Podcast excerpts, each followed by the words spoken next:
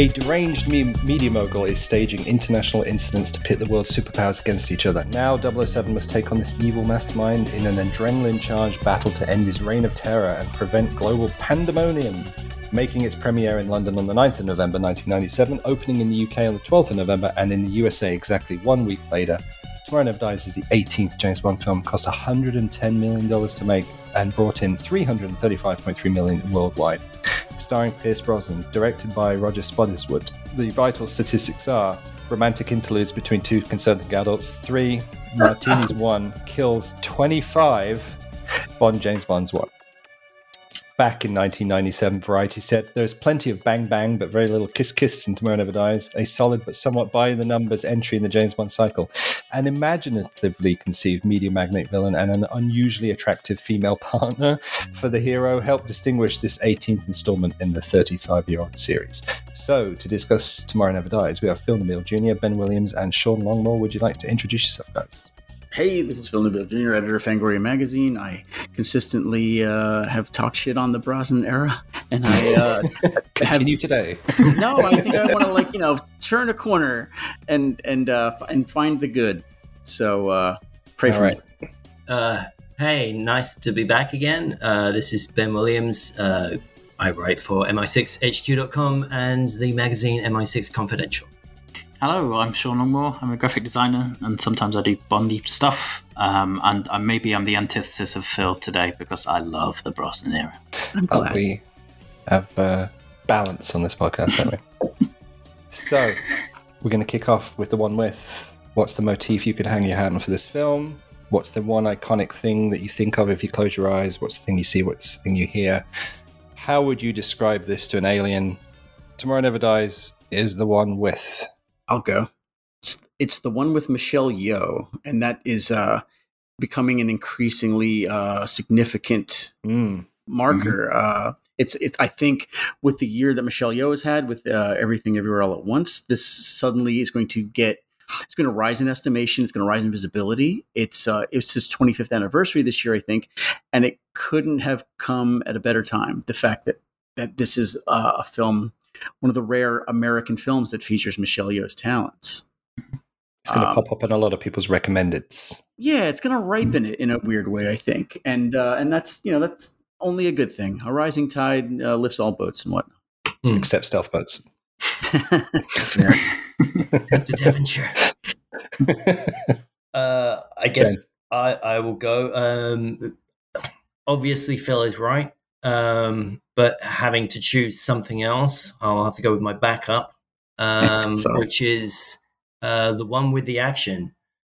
Um, because I think really this is the first properly action oriented James Bond film. Um, by, by which I mean, I think, you know, all of the previous Bond films have contained action and had some spectacular action pieces within them.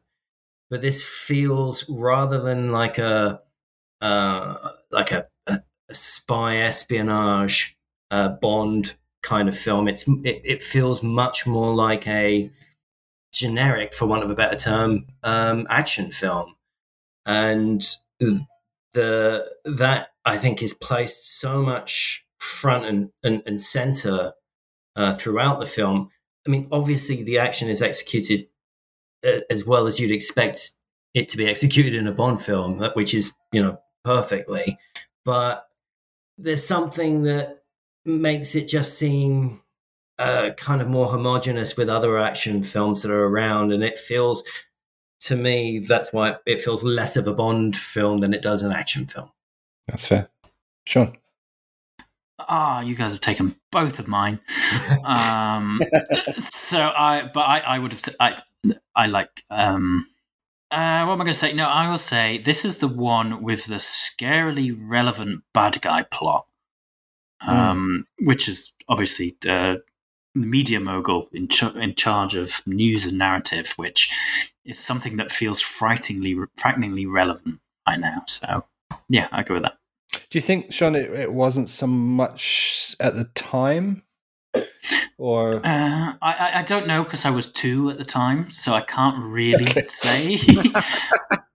um, but I, maybe looking back at it, it probably I I said, well, don't I, I? I really don't know. Did someone on the writing team kind of see a, the genesis of an idea here in what was Yeah. going off in the real world, maybe, or was it already happening?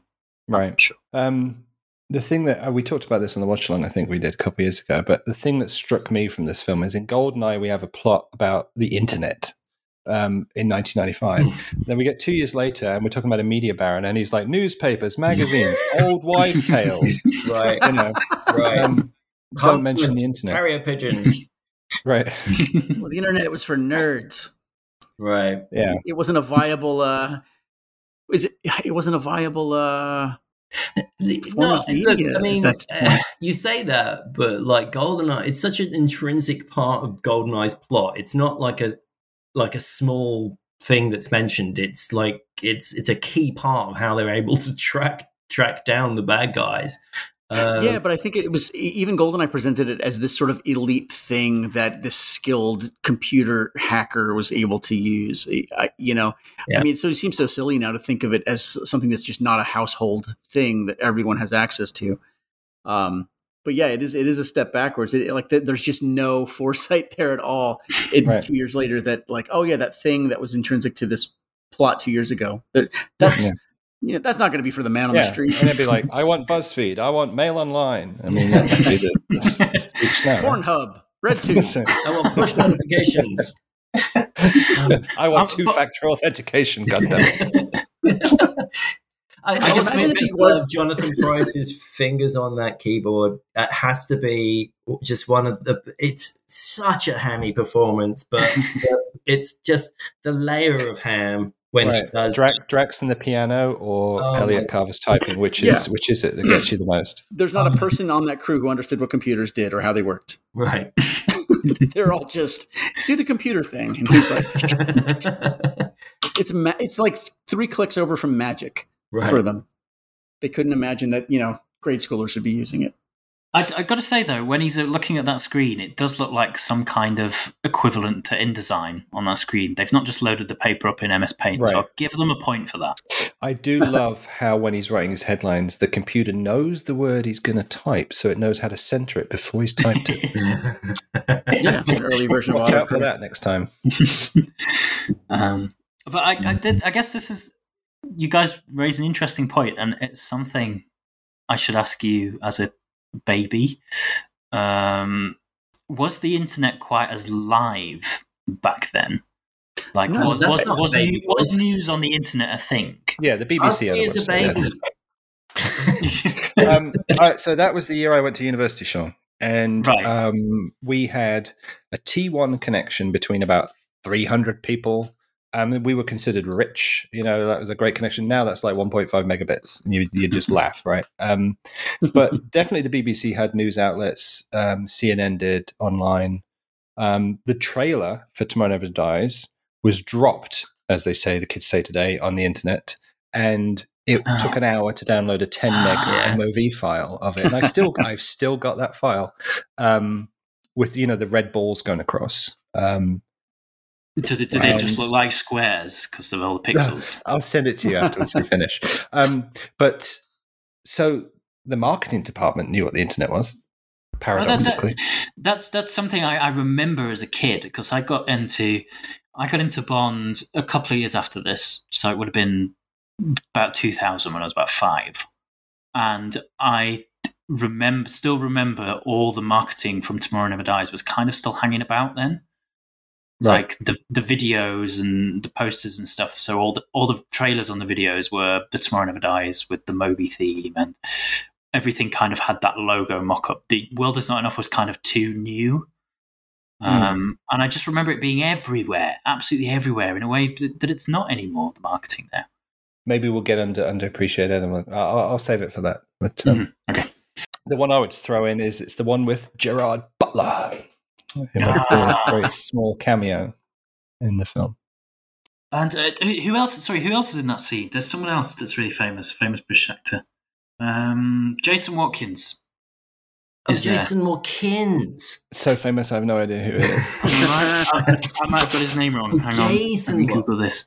Yes, yes. Uh, what do you, what will you know him as? He, he was he was I the thing I think of is he, he was Uh, in the Crown. and He got, was um, Harold the, Wilson. the guy that uh, Michael Byrne Yes. is in it as well. Yeah. You know, nice little bit of uh, crossover between Jeez. Star Wars and Indy. um, he pops up in lots of British stuff. Sorry, not quite as famous as. before they were famous. All right, Bond cocktail. Um, people say you can break the Bond movies down to formula. These are the common ingredients: teaser titles, plot, women, villains, allies, Bond, action, locations, dialogue, and style. Asterisk. Um, is there one of are there one of these ingredients that you think is somehow unique or particular to Tomorrow Never Dies, and why? And it could be a positive or a negative. So, who wants to throw the the Bond cocktail ingredient in first? for for me, this ties into to kind of my the one with uh, in that it, it's the it's the t- it's the pre-title sequence really, um, and you know it's it, rem- it reminds me a little bit of um, Oc- uh, Octopussy's pre-title sequence in the fact that it's kind of like a self-contained little mini adventure, um, but it is it's ridiculously action-packed and it you know is really just a sort of a short film on its own in a sense and promises what the rest of the film does deliver which is an abundance of action um, that said you know there's no real kind of panache to it there's no real kind of moments of uh, uh, It's very true liesy, isn't it? yeah, it is. It's very True Lies, and unfortunately, I I would say that True Lies has got a better pre-title sequence. Um, you know, there's there's elements of tension within that. Um, I'm not saying that there. I mean, some of the dogfighting bits, I guess, are a little bit tense, but um, it it just doesn't feel anything other than really just a a short action movie, almost like a you know a a second unit director was trying to do a Right. do an awesome Showreel. showreel, right? Yeah. There's no Um, standout particular stunt, which is the, which I think people come to expect, right? And it wasn't really there. Well, Yeah. I know that in the original script there was the cl- like the ice Mm-hmm. climbing, right? So Yeah. he's climbing up a you know a, a a pinnacle of ice that's a frozen waterfall, and that is supposed to just fall away beneath him, and he's holding on with one like ice hammer or whatever, and that's supposed to be your, I suppose, big um, Your damn jump. yeah, that's that's your damn jump of that that thing, but they cut it out, so we just we meet him straight at the top. I don't I don't even know if they even attempted to film it. So we just meet him at No, the, the original idea was that the you know the arms bazaar is um, at the top of a cliff, but it's a waterfall, and the only reason that you know no one can get into it, the only reason he can get into it is because that they didn't put uh, sensors or whatever over the over the waterfall. That makes sense. Um, which is kind of like you know a nice little narrative thing, but there's no, you know overall that pre-title sequence just feels just just being like bombarded with stuff, you know, and it's not you don't get really any sense of character or you know there are no real kind of m- m- moments in it where at least some, like even the pre-title sequence of Goldfinger has like uh, you know elements of character coming through. Yeah, there, there's the one fun gag where he ejects the guy into the other plane, Yeah. which is a very Bond moment, I think. Um, there's the Yeah, bit with so, the uh, lighter as well. I, I do like the the dialogue between you know the MI6 people and the Ministry of Defense or whoever else is kicking around, and it's like you know like the, the gags like where would the admiral like his missiles delivered and stuff. I mean, it's Yeah, I mean, some good know, stuff, and there's where like White Knight to White Rook and all that kind of good stuff. But doesn't have the um, balls and all that. Yeah, Yeah. Um, Yeah. No, it's uh, look. In, if you were gonna make a short action movie, I don't think you could do it really better. But uh, it doesn't. There's no human beats in it. I think, and that's the Bond despite- DNA is a little bit missing. Mm. Uh, you see, I so think- I, I, sorry, I, I be on the opposite side of this. Is that I, I love this. I, I love, I love this as an opening to the film, um, because it is just so crash bang wallop. It's sets you sets the scene straight away for what you're kind of going to get for the rest of the movie. Um, and I know maybe it's my nostalgia that plays into it here, but this was I don't have those other points of references in my head because it takes a lot from Top Gun, like you say, it takes a lot from True Lies. I, as a kid, I didn't have those before I saw this. This was the movie that came Right. first, Right. Yeah. um, and this was for me. Then this is the Bond stepping into that action world, and this, in a way, was kind of my introduction to action movies. Um, and so it was a great little taster of other bits and pieces. And as as a four or five year old, it was exciting as hell.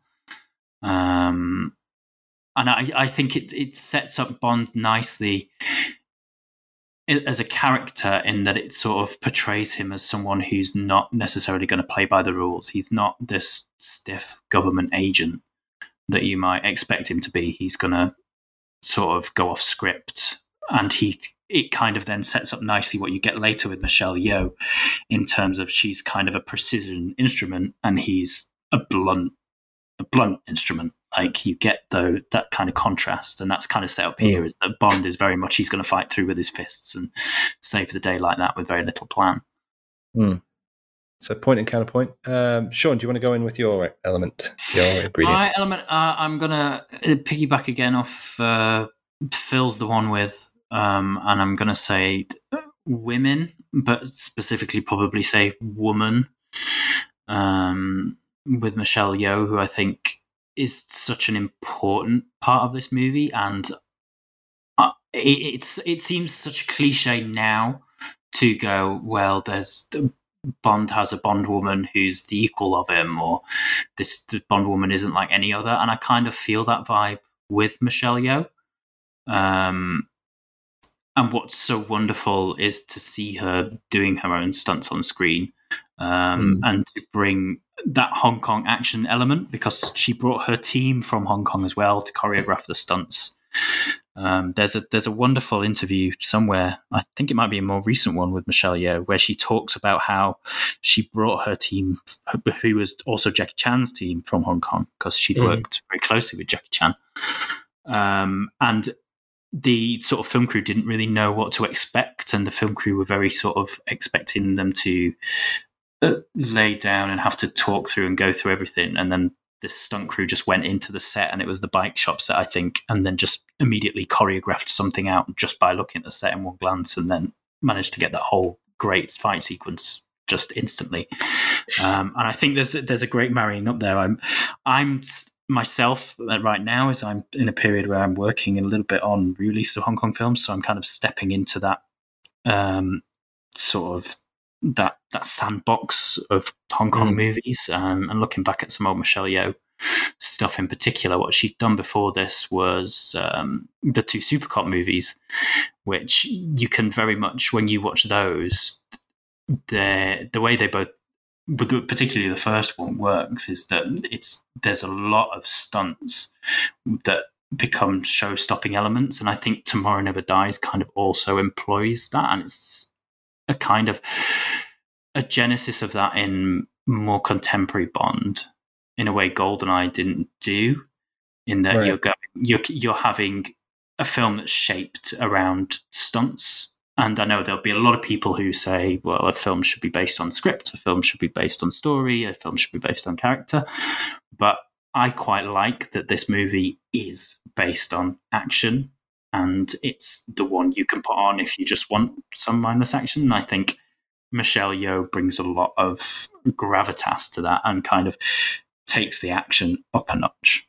Um, I've articulated myself really badly there, but I think No, you No, did no, it. not at all. Mich- Michelle Yeoh, she's absolutely fantastic, and um, go Lisa's probably the biggest expert out of all of us um, to go Mhm. check out. But um, I think she's wonderful, um, and I it, it does it, it it upsets me to this day that they planned a see or proposed a sequel. Um, focusing a spin-off focusing on Wai Lin and never did anything with it she never came back and I think she's she's one of those characters that had so much potential so so Yeah. Mm. Originally planned to come back for Die Another Day.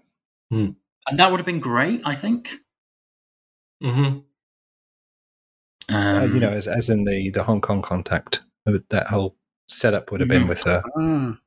I think it was a car. Was there a car wash or an elevator scene? I can't remember. Um, Hmm. Yeah, but that was the plan.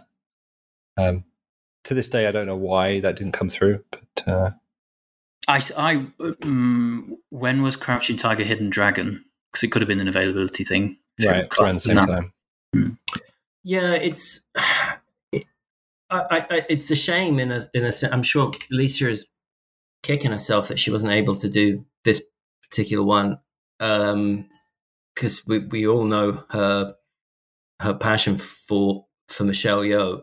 Um, but I I think we all share that uh, here. You know, we all clearly think that this is really her film, um, and you know, in a, s- in a sense, it is. It's a. It's almost a Wai Lin movie rather than a than a Bond movie. Yeah. Phil, what would be your ingredient? The ingredient. I, I don't know. You're you're gonna have to tell me which category of yours this falls under, Okay. but but to me, the thing I used to hold against this movie is the thing that's sort of softening uh, me on it now is that it's it's uh, there's an exhale in this movie where he's he's got the one under his belt. You know, he's got the, the first performance done, and and he kind of calms down a little bit and settles into the role. And I I think I'm starting to appreciate that a little more than I used to. Um, I used to just be dismissive about the second, third, and fourth Brosnan movies, is because Brosnan himself said he, they all ran together in his mind, and he felt like he didn't get a chance to have a, a great one. But I think he's enjoying himself in this one, and you can see it, and that kind of uh, that becomes a little bit infectious. So, is it the Bond? Is it the performance? Yeah, Is let's, let's put him on the Bond. there it is. I think that, uh, and that I'm I'm new to that opinion. I I used to not really like because there, there was something sort of video gamey about his performance to me, where it was it was two dimensional, where it was a guy very aware that he was playing Bond. But I think that it has a it has a chill energy to it that I uh, have come around on. I'll say that. And it's it's in fits and starts because there, there's moments of gravitas here that he's trying to. He's he you always see in, in Brosnan's performances. He's he's wishing he got one of the Craig ones, probably right. Yeah, yeah. He wanted to he wanted to bring back some of the the weight to the character, and you can see him relishing those opportunities when they're presented. But I, I think that Martin Campbell aside, Brosnan was failed by the directors uh, more Yes. often than not. Yeah. They they weren't able to keep a tone to a film. So he's great in parts of this movie, and I enjoy him in parts of this movie. But other parts, it's just it's just the the friction between uh, the tones is kind of does him a disservice. I'm glad you bring this up because this is what I want to talk about, Phil, which was I think Brosnan thinks he's in a different film to everybody else. That's a very accurate assessment, I think. Yeah, I think I- I- Brosnan. I, I think Brosnan thinks he's in like I can like I've got an ex girlfriend. We've got this Yeah. stuff going on. We've got a married couple, the villain. You know all this kind of stuff like actual tension and scenes, and especially the Doctor Kaufman thing and all that stuff. Yeah. But everybody else is camp. Mm. All the other performances lean camp, and that just doesn't sit with me. yeah, Right. it's, it, it's it's exactly. I would, um, I I a hundred percent agree with you, James. I think we've said this before, even like particularly the scene with uh, Doctor Kaufman. You know, uh, Vincent Schiavelli when when he's he's really really playing it for for camp, right? But Brosnan's playing it as you would expect somebody who's just found their you know their lover dead and you know he's he is got some, he's really emoting he's got some real anger going on but then you contrast it with about 30 seconds later where he's right. like then jumping for joy that he's blowing up bad guys in his BMW, right? Laughing on the back seat. It's such a weird juxtaposition of kind of tones of performance that I don't know. I mean, I would go so far as to say even Dame Judi Dench plays M Camp in this movie, like over the top. she does. Moneypenny that does. Wink over Everybody, everybody's winking in this movie Yeah. except Brosnan. I think that's what. yeah, it's Good like point. it's turned up to the wrong wrong movie. but what I mean, I, I do wonder, like, how wonderful it would have been if he'd have played it like he did the Matador. oh, could have been where like he was in on the joke too, yeah. like Connery and Diamonds. Like, Right. what would that film have been like? Oh, I, uh, it would have been a, a little jewel. I, I just I love his performance in the Matador, and I think it's it's such um it's it, it Phil said earlier, you know, like he he's so aware that he's playing James Bond when he's playing James Bond, and I love that you know in the Matador he just seems so much freer. Um, it's you know it's it's almost like a cathartic performance, and I just I think that within the structure of a Bond film could be really really good as long as everyone's doing the same thing. right. Yep. Right. Okay. Underappreciated elements. Um, what thing, big or very small, would you like to bring to people's attention May I? next time? So what? Next time they watch Tomato Eyes, Phil. Um, when I wrote for Birth Movies Death, I started a column called "Say Something Nice," and it was take a movie you don't like and find one good thing about it. And it was a, a fun experiment uh, that ran for like three years, and I would outsource it to other people, and it became a really interesting way to sort of talk about uh, what we were talking about maybe before we rolled tape about how you can nominate craft that maybe is from a movie that's not great and whatnot. And you know, it was about finding stuff moments of excellence in uh, things that were maybe not excellent. And to me, and I know a lot of Bond fans don't agree with me, my absolute favorite part of this movie is the Dr. Kaufman scene. I Right.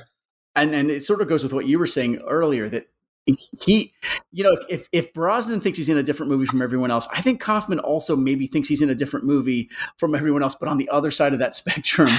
Right. Um, you you look at Dr. Kaufman and and you can see him standing right next to that wacko Spectre Addams family from from Russia with Love, right? He could just be one of those heightened characters, Right.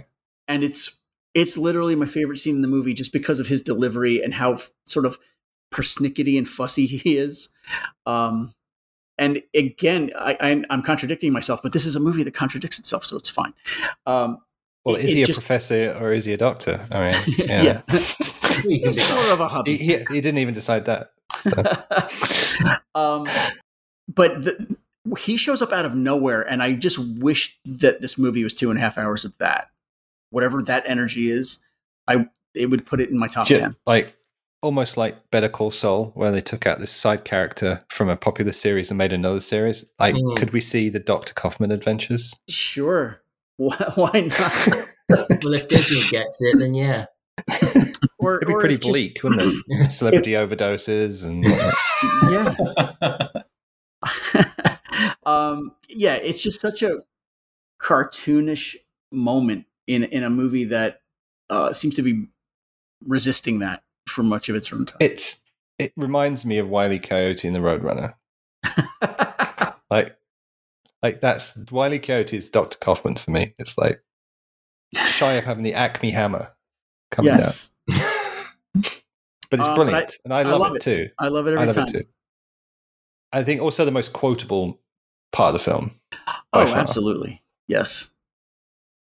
And it's weird that it's uh, the whole scene takes place over the dead body of the second leading lady. Right. Um, but you know, I didn't write the movie. Don't don't yell at me. Yeah, I think that's the best acting in the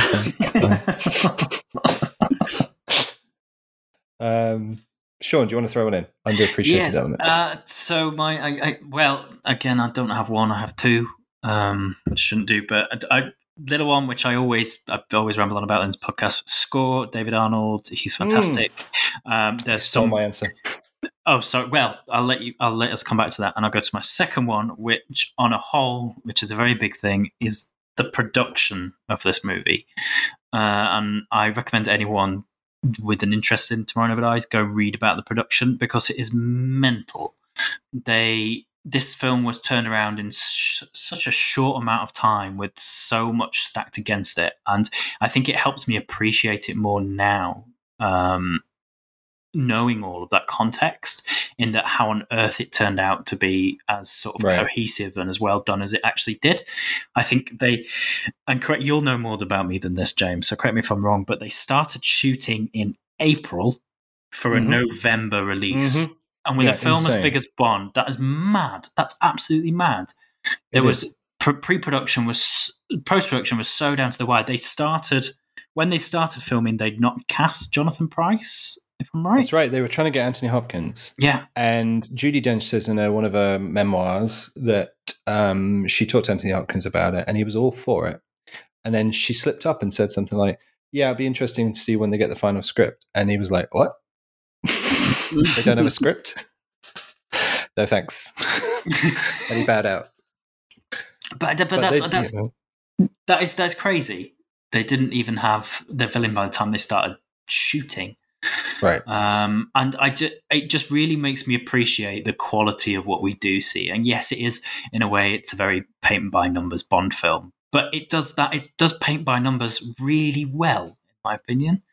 Um, and I and then when it came out, it came out. It opened the same. It was it the same weekend or a weekend behind Titanic. And Depending on which part of the world you're in. so, yeah. so it In the US, it toe-to-toe opened against Titanic. With a uh, with an absolute juggernaut and still only just came short of Goldeneye's numbers, which I Mm. think is a success. And I know a lot of people. I think Judi Dench came out and Pierce Brosnan said they didn't have a great time working on this. Same with Teri Hatcher, Right. but I've got to give um, Spottiswoode some credit. He turned around a pretty decent film with some incredible limitations on it. Yeah. With everything stacked against it, pretty much. and, I really um, I, I admire that, and I admire that then sort of sense of craft. You can really get a vibe from this film that I don't think you get from any of the other Brosnan films, and I love them all. But Yeah. you don't get the same as everyone's trying to work hard to get something done.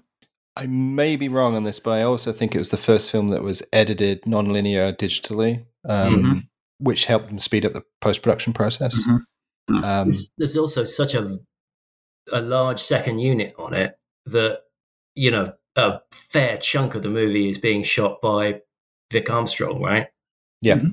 So, And there's then, but then the, the, that is I love I really love that bike chase, which I think was mostly second unit, pretty much all Mhm. second unit, and I, I think that's absolutely sublime. I love that sequence, and it, it Yeah, I mean, my you, you know, there's not often in a movie that you can kind of like get your stopwatch out and click for like second unit direction, and just it it be you know 20 minutes plus of just pure kind of um yeah second unit. But I mean, it, I, I- I'm sure that's how it was able to be so kind of condensed, I guess. But um, I, th- I think in terms uh, in terms of the action that we do see, um, you know, if, I, I don't want to be so critical and just say it's just an action film because it's not. Because the action that we see in it is, it, you know, incredible. It's first rate. Um, still exceeds, you know, the the the the, the its competitors really, I suppose. Um, but yeah, I. Uh, I don't know where I'm really going with this. well, what's your underappreciated element, man? Um, honestly, uh, it's such a stupid thing, but um, I love the um hotel room scene between um, you know, uh, Pierce and uh, sorry, Bond and Paris, right? Um, I, I love that the the bit where he's just sitting there, um, and he's waiting. He, he- he looks probably about as Bondian as he's ever going to look. He just looks, I think, sex in that moment, you know, and he's just like got his sleeves rolled up and he's just pouring himself a, his vodka. And, you know, it's, it's a little bit, it's, it's a, the dialogue's a little bit cliched, I guess. And, you know, maybe, maybe their, maybe their chemistry isn't necessarily that sparkly, but it, it reminds me a lot of, um, the From Russia with Love, um, scene between Bond and um, Yeah, yeah, Tatiana. I, I just sort of think it's got you. We don't have many of those moments in in in Bond to kind of draw from, and I think you know, although a lot of their past is mainly implied through dialogue, which I guess is a fairly sloppy way to do things, but. I mean, I guess you know you can't do flashbacks really or whatever, I suppose. But um, it it feels like Cary Fukunaga says, "Hold my beer." Mm. but yeah, but I just yeah, I feel like maybe if they'd maybe if instead of like having this um huge action scene in the big like pre-title sequence we'd have had a bond with paris and that story Yeah. and him sneaking out of the window and then being like Right. i'll be right back and then all of that action happening Right. but then fast forwarding to this that would have that would have been a real nice link through for their for their uh, for their relationship and it you know I, I just feel like that it would have taken probably only like five more minutes of screen time from teri hatcher you know It's Roger stepping out the cabin at the start of The Spy Love Me, right isn't it? Like they're on holiday in the Pyrenees in a chalet, and he goes, "I'll be right back," and he gets his ice picks out, starts climbing the waterfall. There you go. right yeah We fixed we fixed the screenplay. Yeah, and I but- think it would, I think it would I think it would really really work. But um, so so for me, I, I I just feel like the only thing that we get of their relationship is in this scene, and I like it. I like the scene because it's small and it's character driven, and yeah, I, re- I remember seeing it. Oh, bing bing, opening night, and um, a bunch of people I was with weren't huge Bond fans, and none of them bought their relationship at all. right, Like they had, they did not believe that Bond and Paris would have had a relationship that was that important to him at Right. all. Nobody bought it. Um, so how much of that is clunky dialogue? How much of that is Teri Hatcher? Um, there is a universe out there where Monica Bellucci played Paris, Carl right, right? Probably a better universe. Um, so I, I, I, I- I think you're right. It's this great setup, but execution maybe they they did need to preload it with something a bit more than a couple of lines. And if they had Although- if they had done that, James, as well, her death would actually have had an impact for Why- the why not- audience because Why not make it? Why wasn't it Sylvia Trench? Ooh, um, I'm what, remaking it in in a name. Yeah, I mean, Why not have Sylvia Trench be that character who married Sylvia Carver? They've Why not make it Sylvia avoided- Carver? Oh, he told me he loved me. That always sounds good. It all kind of fits, yeah, right? That Yeah, she settled when- down, Triple X was supposed to be in View to a Kill or something, right? right? They just ne- they never take that leap. They always think about it Right. and then they don't for some reason. But but they, to they count. flinched it. Sorry, Go Phil, ahead. I'm sorry. No, please go Well, ahead. they, they they flinched with uh, naming uh, Miranda Frost um, Galbraith. Galabran Yeah. in, Yeah. in uh, they just seem to never want to like go there. yeah. And I don't. I, I mean, I don't think it hurts because I think you know why throw more muddle into the already convoluted timelines and histories and get fans arguing even more. I'm with you guys. I think the relationship is kind of underdeveloped. But as a counter, is it kind of could you interpret it as being deliberately underdeveloped in a way that Bond? I, I never got the sense that she was meant to be that important to Bond anyway, and that's why we don't hear about it.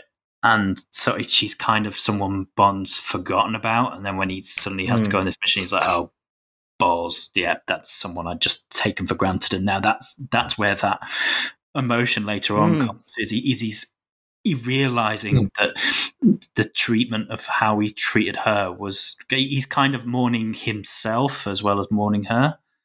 Um, so would, I had never would, thought would about that, it like that, Sean. would that one would that scene have been as effective if we had had that setup, or would it just have come across as a little bit more sort of cheesy and a bit more like, oh well, this has been a long lost love of James Bond? Well, no, she's not. She's just a fling he had, and now he's put her in danger. By She thought it was more than he did, kind of thing. yeah, exactly. And I think there's that that shot brought to you by Smirnoff of Pierce sat in the chair.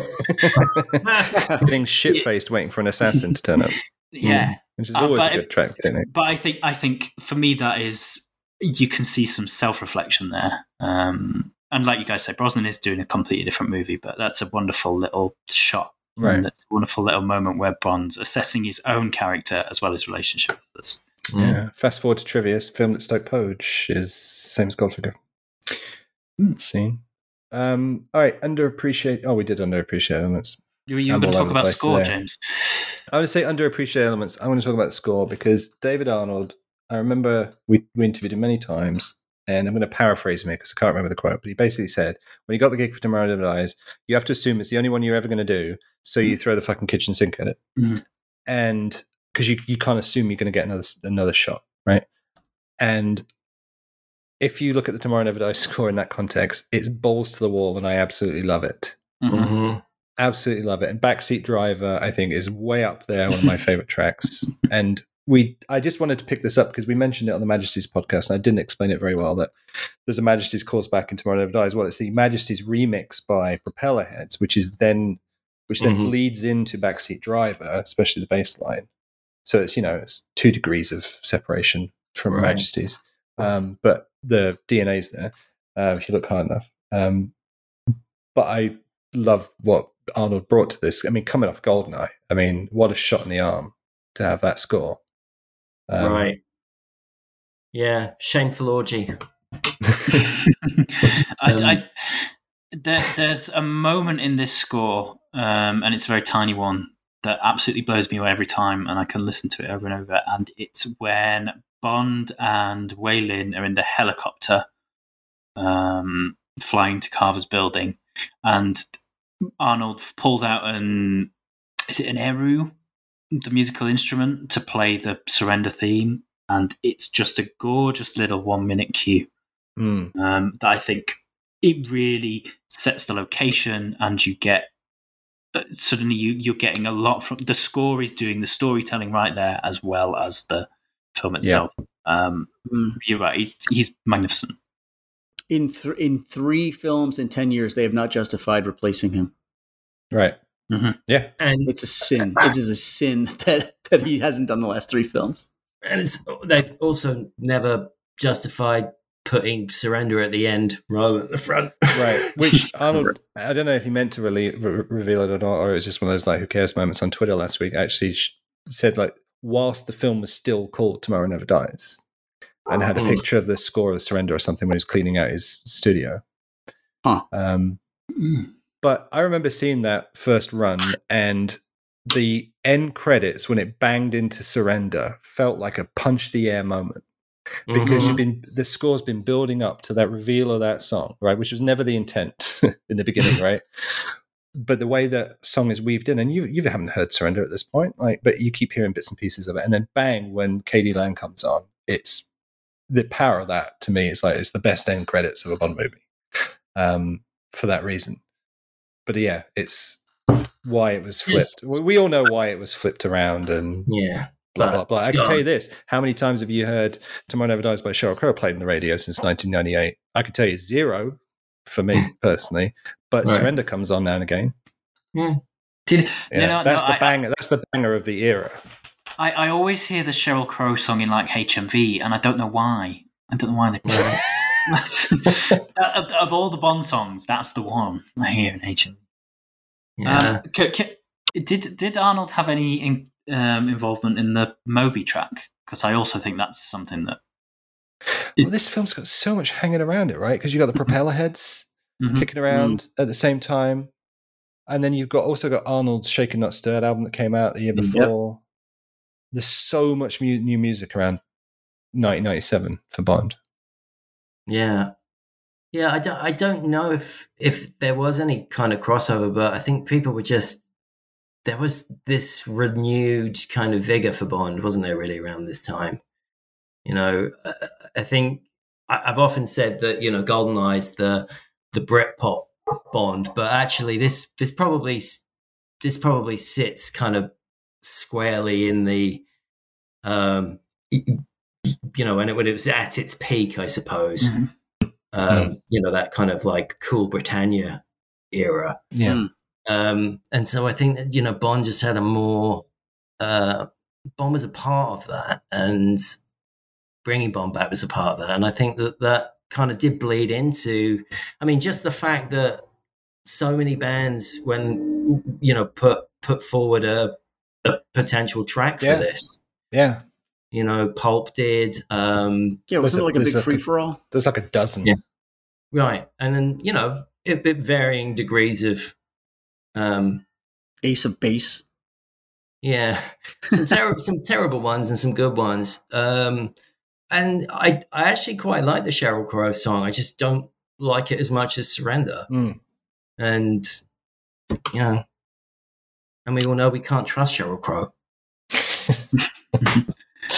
I, You know, It's interesting what you say about Bond never being like the Bond being really big at this time because people do think of GoldenEye as the reinvention, but the amount of, like, I think we, we touched on it earlier, the amount of merch and promo this movie had because it the same year GoldenEye came out on the 64, which was obviously a huge, Yeah. huge, huge thing. Mhm. The Yeah. same time Tomorrow Never Dies came out on VHS, they re-released the whole set. Uh, That's so right. Do you remember that set where the Yeah, spine? I remember it. It was. Yeah. I've still got it. It's not. It was. 90, it was ninety nine pounds. Yeah, Uh, Back Yeah, in this is- 1997. and so suddenly you've got Bond is back in home video. Um, I, I the thing I remember as a kid, the bit of merch that was hanging around from this film was they did an Action Man line of Bond. Yeah, they did. Yeah, Um, Oh, yeah. There's the there was Carver is something to. Yeah, if you look it up, it's great. well, they, they did a proper. It was branded Action Man, and they took Yeah. James Bond from several other films, and Tomorrow Never Dies was kind of the one, the big one from them. And there, there just seems like an energy, and such a big energy that came out. Mm. that, that when I started getting into Bond a few years later, like I say, was still hanging about. Um, it was really sort of riding the wave, and and Mm. I think that's great, and that's something Bond needs now desperately. Yeah. Okay, trivia. Um, would you like to share a fact or tidbit that you find personally particularly interesting? Sure, I got Never one. Here it comes. All right. Is it? Is Um, this true trivia, Phil? This is gonna be real. This is real. Tr- I'm gonna take a break from my regularly scheduled fake trivia. Give you some real trivia, and, because it was interesting to me. Because Sean was saying he was two when this came out. Um, so if you were of a certain, if you were 12 years old, or if you were like in the the target, you know, range for for Bond when this came out, you might not understand why Ricky Jay is in this movie because you, you don't know who Ricky Jay is. Yeah. And then, then it occurred to me that in 2022, as physical media goes away and no one bothers with bonus features and deleted scenes and such, you, you still Right. might not not know why Ricky Jay is in this movie, or you might also not know who Ricky Jay is. But Ricky Jay was sort of a like a a magician who special. He was like a street musician who He's a magician's magician, right? Yes, Mm. yes, and he specialized in card tricks. And the whole reason, as I understand it, that he was in this movie is because there's a moment in the film that's been cut out where he's throwing these playing cards like like uh, like throwing stars, like martial arts Yeah. throwing stars, uh, and they're sticking into things. And he's really doing that because he could really do that. Um, and and it was you know he's like a human special effect in that regard. And then they cut that out of the movie, and so he's just a guy now Right. This is an IT so- guy. if you were a Ricky Jay fan in the '90s, and there are, there were Ricky Jay fans, and there are Ricky Jay fans, you're wondering why the fuck is he in this movie doing nothing? Yeah. Apart from dialing down the noise in the technobabble. Yeah. Right. Sean, do you, do you know who Ricky Jay is? Do you have an awareness of him? No, I did, don't. Outside of Tomorrow Never Dies, and the, I didn't know until I watched the deleted scenes on the DVD. Oh, I see. Okay, Yeah. Penn and Teller did a really nice piece about him a few years ago and Yeah. explained all this and showed you how he did it and whatnot. And yeah. and he passed away uh, Yeah. relatively recently. He was supposed Yeah. to be in Knives Out, and then M. Emmett Walsh played the role instead. It's, but there's a picture of Ricky Jay in the little shack that Yeah. M. Emmett Walsh is in in the film as a tribute to him. Oh, it's nice. Watch the. I think guess uh, probably on YouTube because everything's on YouTube. But watch the Ricky Jay deleted scenes of this movie to see the reason they put him in here. I have a not very interesting piece of trivia.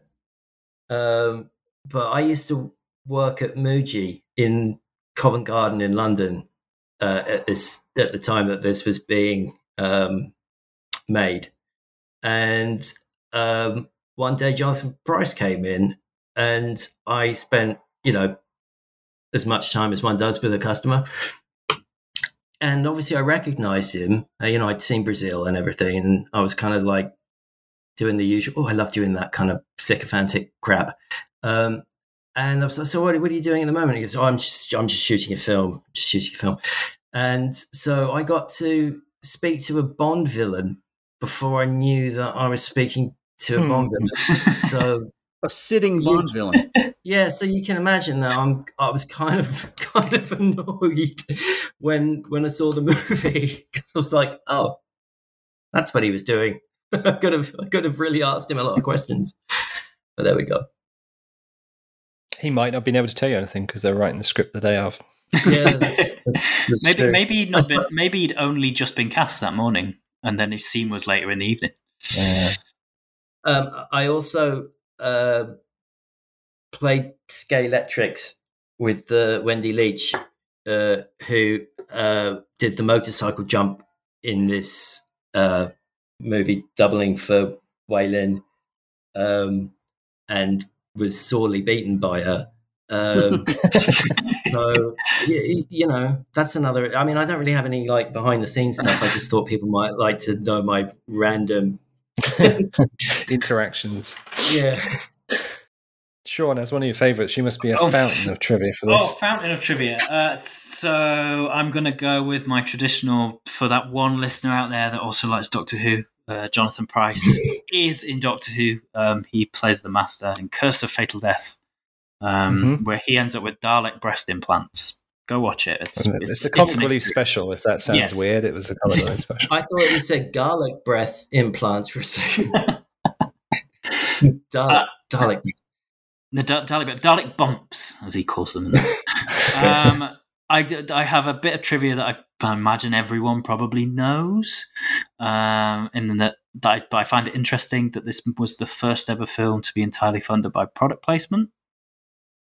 yeah. That that I don't know why. Off, the production budget was offset by product placement. Yeah. So Yeah, um, that's and the, the products the large company. There's like eight really big ones, and there's some you have to really go looking for. But Yeah.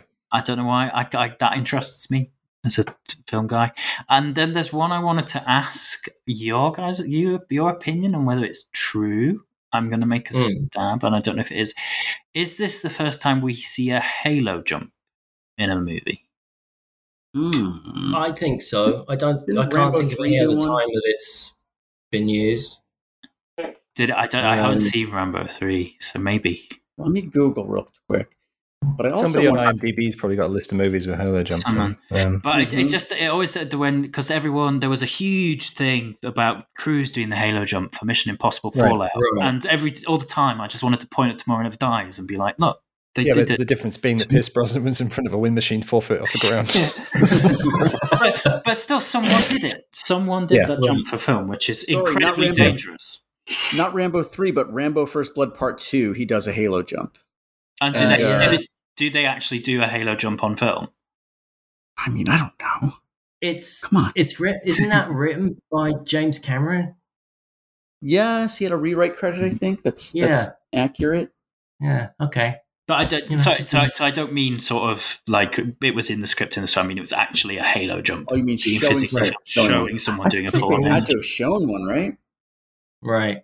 No, I think what happens in Rambo two, right, First Blood Part two, is that he jumps out and he has all he's been given all of this equipment by um you know like to go in with for this special mission but it all gets caught up in the plane in the halo jump and he has to jettison all his toys and he just only has his like his his knife and i think that's i think that's what happens in the halo jump and that but you can find out whether that's true or not by watching the movie.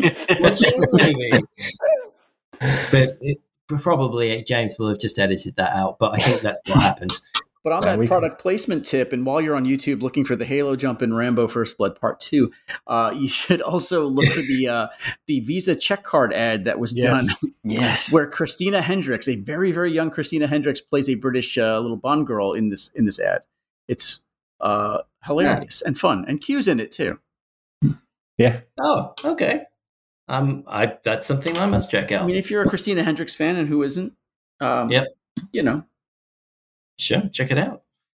Um, well, you know, I'll I'm throw- watching the First Blood Part Two clip on YouTube with the sound off right now. so I'll throw one in, which I only learned about recently, which was a little audio nugget. Um, when we talked about the pre-title sequence when he rocks up at the arms bazaar, Mm. there's like a little horn fanfare um, when he when Bond appears, when he first appears, Hmm. and it's a sampling of the main theme of From Russia with Love. Oh, Oh, What? no. Yeah, I've never asked David Arnold about it, but I assume that is true. Hmm.